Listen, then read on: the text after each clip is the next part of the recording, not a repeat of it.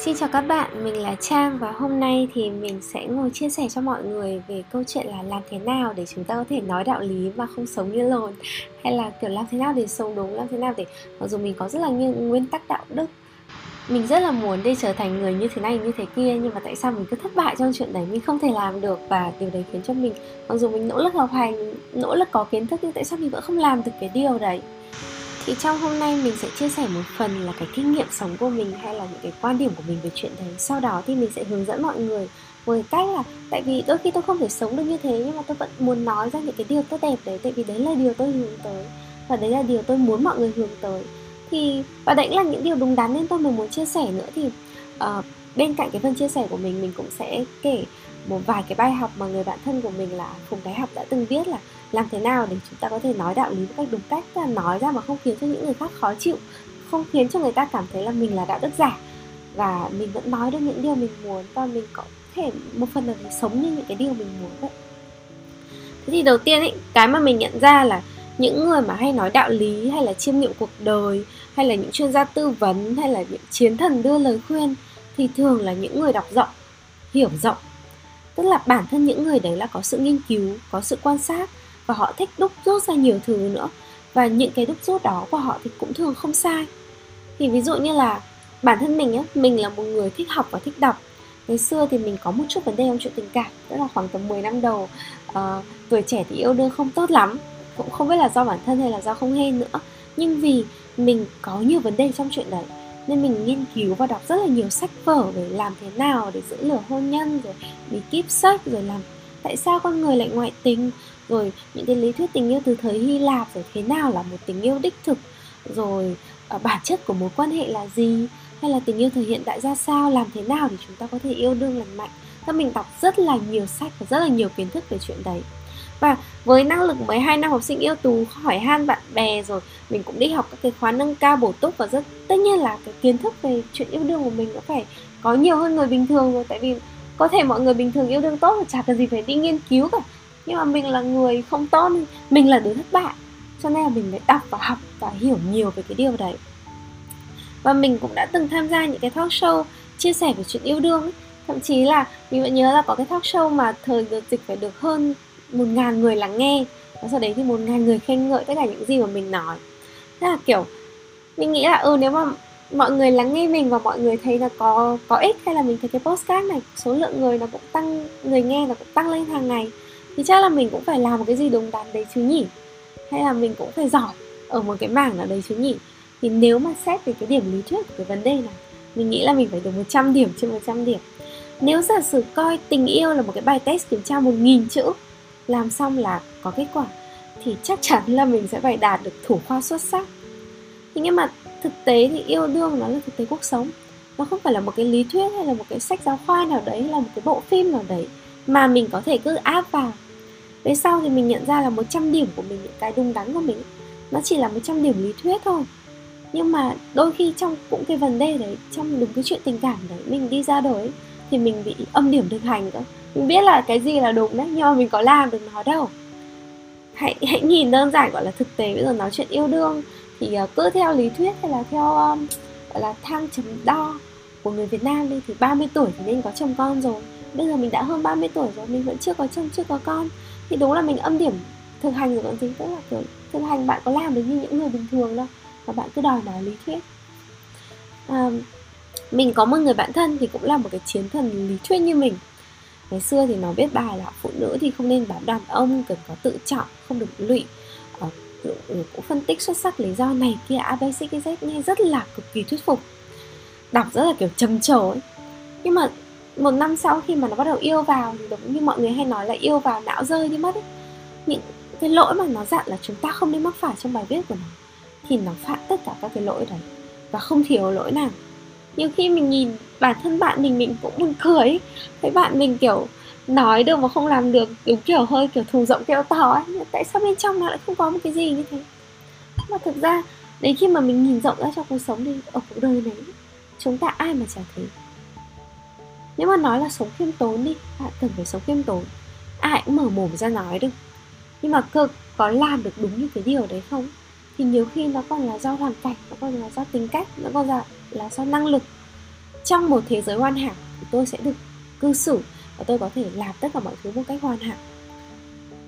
Khi mà tôi nói là tôi không bao giờ như bạn, tôi yêu đương đàng hoàng không nhố nhăng, thì ai cũng có thể nói được. Nhưng mà thực sự thì sau khi trải nghiệm cuộc sống, sống đến hết cuộc đời, mọi người sẽ tự nhìn thấy là chúng ta như tự tát vào mặt cái câu nói của chúng mình ấy. Cá nhân mình là một người sống trên đời cũng phải được 30 năm rồi, tức là cũng già rồi đấy. Thì mình thấy cái việc thực hành ấy, nó đòi hỏi 1.000 lần nỗ lực so với cả học lý thuyết. Như là đọc một cuốn sách nào đấy, nghe một cái điều gì đấy, xem một bộ phim nào đấy, đặt ra một cái hình tượng nào đấy, mọi thứ nó phải như thế nào. Mà thực hành ở đây là gì? Thực hành ở đây thực sự là sống, là lăn lộn, là trải nghiệm, là dám thử cái mới, là gặp chuyện, là nghỉ việc, là chia tay người yêu, là kết thúc một cái điều gì đấy. Đấy mới thực sự là những cái trải nghiệm lớn mà rồi ai cũng sẽ có trong đời. Mình đã từng rất là to mồm nói là nếu mà có một cái chuyện A xảy ra ấy thì tôi nhất định là sẽ B. Cho đến một ngày tự nhiên mình nhìn ra là cái chuyện A xảy ra thật, và đó là một chuyện rất là lớn. Thì mình mới thấy kiểu mình chỉ to mồm thôi, mình rất là non nớt. Và khi mọi chuyện thực sự là như thế thì mình hành xử theo những cái cách mà mình rất là bất ngờ. Và lúc đấy mới là cái thời điểm mình nhận ra là bản thân mình là một người như vậy à. Và mình nhìn thấy là mình nói lý thuyết cho lắm thôi, lúc đấy mình sống như lồn, sống rất là tệ luôn. Thế nhưng mà khi mà mọi chuyện thực tế xảy ra thì mình mới nhìn thấy là những cái lý thuyết của mình nói rất là ở trên trời ấy. Còn quá nhiều thứ phức tạp trong cái cuộc sống này mà mình chưa bao giờ nhận ra, chưa bao giờ nghiệm ra, và cũng chưa bao giờ mà đúc rút ra được. Mà phải thực tế trải nghiệm thì mình mới nhìn thấy. Thế xong rồi tự nhiên mình đặt cho bản thân một cái câu hỏi là thế mình có nên nói đạo lý nữa không nhỉ? Mình có nên hướng dẫn hay là chia sẻ là mình nên làm cái này hay là mình nên làm cái kia một cách như thế nào không nhỉ? Thì mình nghĩ là vẫn có chứ. Thứ nhất là vì mình thích việc đấy, nếu mà làm việc đấy khiến cho mình vui thì mình cứ làm, là sao đâu. Thứ hai là mình nghĩ là mình cảm thấy cái năng lực chia sẻ đúc rút cũng là một chuyện quan trọng. Và mình vẫn có cảm giác là khi mà mình chia sẻ có thể mình không làm được như thế, nhưng biết đâu một người giỏi hơn mình nghe được những gì mình nói, họ thực hành, họ áp dụng được, họ làm được như thế ngay thì sao ấy. Và khi mà mình có lý thuyết hay là mình nói ra những cái điều mà mình muốn hướng tới thì đây cũng là một kim chỉ nam để mình tự cố gắng. Cơ mà có một điều mà mình luôn luôn tự nhận thức ở bản thân mình và để hạn chế, hay là như kiểu mình luôn luôn nói với tất cả mọi người là tôi chỉ nói như thế thôi chứ tôi chưa chắc là tôi đã làm được như thế đâu, hay là tôi nói như thế thôi chứ tôi không sống được như thế đâu. Đấy, thẳng thắn là tôi sống cũng như lầu, tôi cũng sẽ mắc sai lầm chứ tôi không giỏi giang gì đâu, để mọi người đỡ kỳ vọng. Thì khi mà mọi người không có kỳ vọng về mình thì mình sống cũng đỡ áp lực. Nhưng thực ra mình cũng thấy là khi mà mình thẳng thắn thừa nhận mình còn yếu kém lắm và mình sẽ còn làm sai nhiều thứ ấy, thì mình tự cho bản thân một cái là mình được sống thoải mái hơn, được sống là chính bản thân mình hơn. Chỉ cần mình nắm một cái tâm thế là tôi sai, không thể để sai mãi, tôi sai một lần để tôi biết, tôi hiểu bản thân tôi, sau đấy tôi sẽ sửa, tôi sẽ cố gắng để tốt lên. Bên cạnh đấy thì mình nhận ra là so với mọi người làm việc đấy một lần là tốt luôn ấy, thì tôi vẫn còn rất là yếu kém. Tôi không phải là một người quá giỏi giang, tôi yếu thực hành và tôi biết là tôi đang ở trong cái quá trình hoàn thiện hơn. Tôi đang cố gắng học hỏi, tôi đang cố gắng lắng nghe và để có những cái lý thuyết ổn hơn. Và tôi cũng muốn là tôi thực hành nhiều hơn để bổ trợ cho những cái lý thuyết mà tôi nói. Thế nên là nếu mà nói là để làm sao để đỡ sống như lồn ấy, thì thực ra bí kíp là sống nhiều hơn và trải nghiệm nhiều hơn, để rồi chúng ta rút kinh nghiệm, chúng ta đúc rút và chúng ta sửa sai, chúng ta tốt lên mỗi ngày. Và chúng ta càng vỡ vụn nhiều trong cuộc sống thì chúng ta càng đỡ hành xử cách kiểu mà chúng ta không muốn là chúng ta hành xử như thế. Tên mỹ miều của nó là sự trưởng thành. Mọi người hay nói là sống nhiều thì không hành xử kiểu trẻ con. Mình biết là mình nên làm gì trong trường hợp đấy rồi. Thì trưởng thành nó là một cái sự rút kinh nghiệm, và có một cái sợi dây kinh nghiệm rút đi rút mãi cả đời cũng không bao giờ hết. Trưởng thành là cả một quá trình. Chúng ta sẽ rất tự hào khi chúng ta nói là chúng ta đã trưởng thành rồi, nhưng mà cũng không ai dám nói họ trưởng thành hoàn hảo hay là họ trưởng thành hẳn rồi. Chúng ta sẽ lớn và chúng ta sẽ lớn mãi, và chúng ta sẽ trưởng thành và chúng ta sẽ grow mãi. Thế thì đấy là cái phần chia sẻ và đấy là suy nghĩ của mình. Thế các bạn mình thì có rất là nhiều đúc rút, và nhớ nhé, bây giờ là mình đã hiểu được cái phần tinh thần rồi, bây giờ chúng ta sẽ phải học kỹ thuật, tức là làm sao để chúng ta có thể thực hành được và làm sao để chúng ta có thể nói được đạo lý và chúng ta không gây nối tiếc. Đây là cái cách nói, cách chia sẻ bản thân một cách khiêm tốn đây này. Mọi người thường nói là người thành công thì nói gì cũng đúng, nhưng có vẻ điều đó thì ít nhất là nó đúng với bản thân họ. Nhưng nói ít thì được, còn nếu mà nói nhiều thì nghe rất là khó chịu. Rồi dăm hôm lại có một chị lên mạng khuyên là người ta đừng về nhà trước 7 giờ, 3 bữa lại có một anh lên mạng nhắn là người ta đừng tốn thời gian xem các cái chương trình giải trí. Hết chuyện sự nghiệp rồi đến chuyện yêu đương, đâu đâu mình cứ lên mạng mình cũng thấy là mọi người nói đạo lý. Thế thì bạn mình Phùng Thái Học đặt ra một cái câu hỏi là làm thế nào để nói đạo lý một cách chân thành, và làm thế nào để chúng ta biết được đâu là nói đạo lý và đâu là đơn giản tôi chỉ nói ra cái quan điểm sống cá nhân của tôi thôi. Đâu là cái ranh giới giữa dạy đời và tôi có một cái lời khuyên chân thành và tôi có một cái chia sẻ chân thành tôi muốn nói cho bạn. Thế thì điều thứ nhất nhé, chúng ta phải xét về mặt bản chất. Thứ nhất, nói đạo lý là gì? Nói đạo lý là phán xét đánh giá người khác và bắt mọi người phải tuân theo một cái tiêu chuẩn của bản thân, phê phán những cái lựa chọn trái ngược. Thế còn khi mà đấy là định nghĩa về nói đạo lý. Thế còn quan điểm cá nhân là gì? Quan điểm cá nhân là tôi đưa ra những cái trải nghiệm mang tính cá nhân, những gì tôi đã suy nghĩ, tôi đã trải qua, tôi đã lựa chọn và tôi sẽ lựa chọn. Đấy là về mặt bản chất. Bây giờ chúng ta phân tích hai cái này về mặt ngôn từ nhé. Khi mà nói đạo lý thì chúng ta hay dùng hãy, đừng, phải, không được. Thế còn khi mà chúng ta chia sẻ cái quan điểm cá nhân ấy, thì chúng ta thường dùng những từ như là tôi đã, tôi đang hay là tôi sẽ. Bây giờ khi mà mình nghe bạn mình đến đây thì mình phải nghĩ lại là liệu mình có làm được cái điều đấy không. Với là trong các cái bài chia sẻ của mình thì mình nói theo cái kiểu nào. Nhưng mà mình nghĩ là mình đang thay đổi dần. Mình có cảm giác là mình bớt nói đạo lý hơn khi mà mình chấp nhận mọi thứ như nó vốn là, hay là kiểu chấp nhận là cái gì nó cũng có hai mặt của vấn đề ấy. Và mình cũng không biết nữa. Thực ra thì mọi người là những người nghe podcast của mình nhiều hơn, nhưng mọi người biết mà này thì mọi người có thể chia sẻ và feedback lại cho mình nhé. Thôi bây giờ mình sẽ nói tiếp sự khác nhau giữa đạo lý và quan điểm cá nhân về mặt nhận thức nhé. Đây là nhận thức là cái suy nghĩ ở trong đầu. Mình nghĩ đây là cái quan trọng. Nói đạo lý là chúng ta lấy cái bản thân làm tiêu chuẩn cho thế giới, thiếu nhận thức về các cái sự khác biệt trong lựa chọn mục tiêu của mỗi người. Mình thấy cái này cũng khá là đúng ấy. Tức là mình nghĩ là mình làm, mình chăm chỉ thì mới thành công, thì mình bắt mọi người khác là mọi người phải chăm chỉ mới thành công. Mình thấy là kiểu trong tình yêu thì phải luôn luôn cống hiến hết mình cho người khác thì mới được, thì mình bắt tất cả người yêu của mình phải cống hiến hết mình cho mình. Khi mà tôi là cái tiêu chuẩn là tôi làm như thế này là đúng và mọi người phải làm theo tôi ấy, thì đấy là đạo lý đấy, đấy là nói đạo lý đấy. Còn quan điểm cá nhân là gì? Quan điểm cá nhân là chúng ta hiểu rằng tất cả mọi người, tức là đây là nghĩ đúng nhé, tất cả mọi người đều bị chi phối bởi rất là nhiều thứ khác nhau, và nguồn lực của họ này, mục tiêu của họ và bối cảnh sống của họ này. Chúng ta làm được một điều gì đấy không có nghĩa là người khác làm được, và chúng ta không làm được một cái điều gì đấy cũng không có nghĩa là người khác không làm được.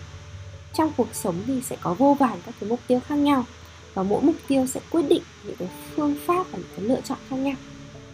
Nghe thì có vẻ phức tạp nhưng mình sẽ lấy ví dụ đơn giản thôi. Ví dụ như là bạn sống một cuộc hôn nhân không ngoại tình là bạn làm được, không có nghĩa là người khác làm được. Và cái việc người ta không làm được không phải là người ta không sống đúng, và đôi khi người ta có những cái vấn đề riêng của người ta. Người ta có những cái cách nghĩ, người ta có những cái đau khổ, người ta có những cái trăn trở. Người ta làm cái con người khác bạn, bạn không thể đánh giá một cái con người khác bạn trên những cái tiêu chuẩn của bạn được. Mình nghĩ là nếu mà bây giờ đòi hỏi để đánh giá thì cái duy nhất chúng ta đánh giá được là trên tiêu chuẩn của pháp luật thôi. Các cái gì sai luật thì được đánh giá. Thế còn những cái gì gọi là sai đạo lý thì đạo lý mỗi người sẽ có một cái đạo lý riêng đấy. Đấy. Thì nghĩ thêm về chuyện này nhé. Ok, một điều tiếp theo mà chúng ta cần nhớ là sự khác nhau giữa đạo lý với cả quan điểm sống về cách đưa lời khuyên nhé. Là dĩ nhiên đạo lý mà chúng ta nói ra ấy, đưa lời khuyên ra thì nó gọi là dạy đời đấy, là chúng ta chỉ đưa ra một cái kết luận mang tính áp đặt thôi. Nếu mà anh ấy đã yêu em thì anh ấy phải như thế đấy, ví dụ như đấy là một cái quan điểm áp đặt. Thế còn đưa ra một cái lời khuyên chân thành, thực sự có ý muốn giúp đỡ người khác thì chúng ta sẽ nói với các bạn bè, nói với người yêu của mình, nói với bố mẹ của mình, những người thân xung quanh như thế nào. Thì mình nghĩ là chúng ta sẽ cố gắng hết sức để đưa ra một lời khuyên ở cuối buổi đi kèm với các một mục tiêu, một bối cảnh, một cái nguồn lực cụ thể. Hay là cái này là mình học được ở trong cái lớp học coaching của mình, là chúng ta hướng họ đến một cái điều gì đấy khả thi và tích cực. Thì cái giống như là họ có một cái vấn đề thì chúng ta hướng họ đến một cái điều khả thi và tích cực, tức là một cái gì đấy mà họ làm được. Và cái đấy có vẻ nó tích cực với cả họ và cả chúng ta. Ví dụ về một lời khuyên chân thành nhé. Nếu mà bạn đang không có kiến thức, kinh nghiệm, nếu mà bạn muốn phát triển nhanh trong sự nghiệp, Nếu mà bạn đã không có quá nhiều gánh nặng về tài chính thì thời gian đầu hãy tạm bỏ qua những cái mong muốn về thu nhập, phải đặt những cái mục tiêu kiến thức lên hàng đầu. Mình sẽ nhìn thấy là trong cái lời khuyên đấy nhé, vẫn đang dùng những từ như là hãy, phải. Tuy nhiên, cái lời khuyên này nó có một cái sự đúng mực nhất định, tại vì nó đưa ra một cái mục tiêu và một cái bối cảnh cụ thể. Nếu chúng ta bỏ qua cái vế đầu đi thì lời khuyên này nó sẽ chỉ là một cái lời áp đặt thôi, và ép buộc mọi người đi theo mục tiêu của cái người nói. Thấy rất là khó đúng không? Nghe cái này, bài tập là bạn thử viết ra một cái lời khuyên mà bạn muốn đưa cho một đứa bạn. Những đứa bạn thân hỏi về tình cảm, bạn viết ra một cái lời khuyên mà bạn muốn đưa ra, cố gắng thêm vào đấy một cái mục tiêu, thêm vào đấy một cái bối cảnh, thêm vào đấy một cái nguồn lực cụ thể, để cái lời khuyên của bạn nó có rõ ràng hơn và có sức nặng hơn và nó đúng mức hơn. Thử thực hành cái này cũng phải ngồi nghĩ đấy, tại vì nó không dễ đâu, nói ra lý thuyết là như thế đấy. Tiếp theo thứ 5 nhé, là về đối tượng của lời khuyên. Khi mà chúng ta dạy đời thì chúng ta thường sẽ hướng tới một cái nhóm rất là lớn, thậm chí là tất cả mọi người. Tất cả mọi người hãy sống giống như mình đi. Thế nhưng mà nếu mà chúng ta nói về một cái lời khuyên chân thành ấy, thì chúng ta sẽ chỉ cố gắng hướng đến một cái nhóm nhỏ, thậm chí là chỉ hướng đến một cái người cụ thể thôi. Vì như đã nói, chúng ta càng làm chi tiết cái mục tiêu, bối cảnh, nguồn lực thì cái nhóm đối tượng của chúng ta sẽ càng nhỏ. Thế thì sau khi chia sẻ tất cả lý thuyết là chúng ta phải nói như thế nào cho đúng này, nói đạo lý như thế nào, hay là chúng ta phải nói ra những cái quan điểm bản thân như thế nào cho đúng mực. Thì cái này nghe có vẻ to tát, là kiểu mọi người nghe đây mọi người sẽ nghĩ là em không đi nói đạo lý như chị trên podcast, hay là em cũng không đi dạy đi chia sẻ, thì em có cần phải biết cái này không? Mình nghĩ là cần, tại vì cái kiến thức này nó để cho các bạn nói sao nhỉ, không phải là để nói đạo lý với nhiều người đâu, mà đơn giản là để bạn thể hiện cái quan điểm bản thân, thể hiện cái con người của bạn, nói về những cái mong muốn, những cái hy vọng, những cái niềm tin của bạn mà nghe nó không bị ngứa mắt. Và cái đấy là bạn nói cho ai? Bạn nói cho những người thân yêu của bạn nói cho vợ chồng, bạn nói cho con cái. Bạn dạy con của bạn thì cũng là phải dạy làm sao để nó không bị dạy đời, mà là đưa ra lời khuyên chân thành để con phát triển, đúng không? Thì tất cả những cái kiến thức này mình nghĩ là cần, tại vì khi mà chúng ta nói được một cách đúng thì chúng ta sẽ được mọi người thấu hiểu hơn, chúng ta sẽ kết nối với mọi người dễ hơn. Thế thì lúc đấy thì mình đặt ra cái câu hỏi là tại sao những người nói đạo lý thì lại hay sống như lồn? Tất nhiên là khi mà chúng ta nói thì chúng ta không phải nói là cái bọn nói đạo lý là cái bọn nói được không làm được, hay là cái bọn mà thùng rỗng kêu to. Và chúng ta đôi khi chúng ta hiểu rằng là họ chưa biết cách để làm sao đưa ra cái lời, cái quan điểm của mình, cái lời khuyên của mình, cái lời nói của mình, cái suy nghĩ của mình một cách tròn trịa nhất. Nhưng mà bạn hãy nhớ nha, đây là một lời nhắc nhở của bạn mình, đấy là cái gì cũng có lý do của nó. Khi mà bạn nói đạo lý nhiều, vô tình nó có thể tác động tiêu cực đến bản thân của người nói. Tại vì khi mà mình nói ra được những cái chân lý rất là đúng đắn, đôi khi mình nghĩ là mình sống rất là giỏi rồi. Và khi mà mình sống rất là giỏi rồi thì tự nhiên mình cảm thấy là mình hơn người khác, mình tốt quá rồi, mình ở một cái vị trí khác, mình ở một cái level khác rồi. Thế thì khi đó thì mình lại nghĩ là mình mất đi cái sự thấu cảm với hoàn cảnh của người khác. Mình quen phán xét, mình quen áp đặt, mình quen là những người không làm được như mình hay là không nói được như mình thì họ kém, mà họ làm sai những cái đạo lý của mình thì họ là những người tồi tệ.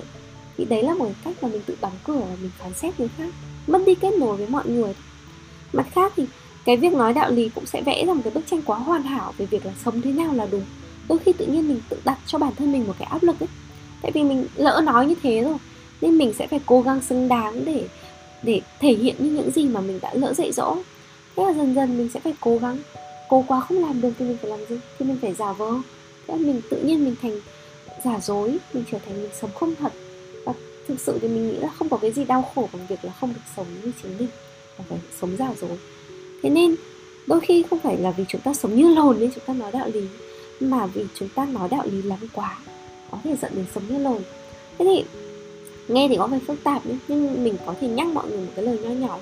Nếu chúng ta có quá nhiều cái ý tưởng và suy nghĩ về việc là chúng ta phải sống như thế này, phải sống như thế kia, hay là chúng ta quá tự tin là chúng ta đã có một cái cách sống đúng mức và chúng ta chỉ nghĩ là cuộc sống nó là như thế, thì chúng ta có quá nhiều định kiến ấy, thì đôi khi thực tế cuộc sống điều đấy có thể gây hại cho chúng ta.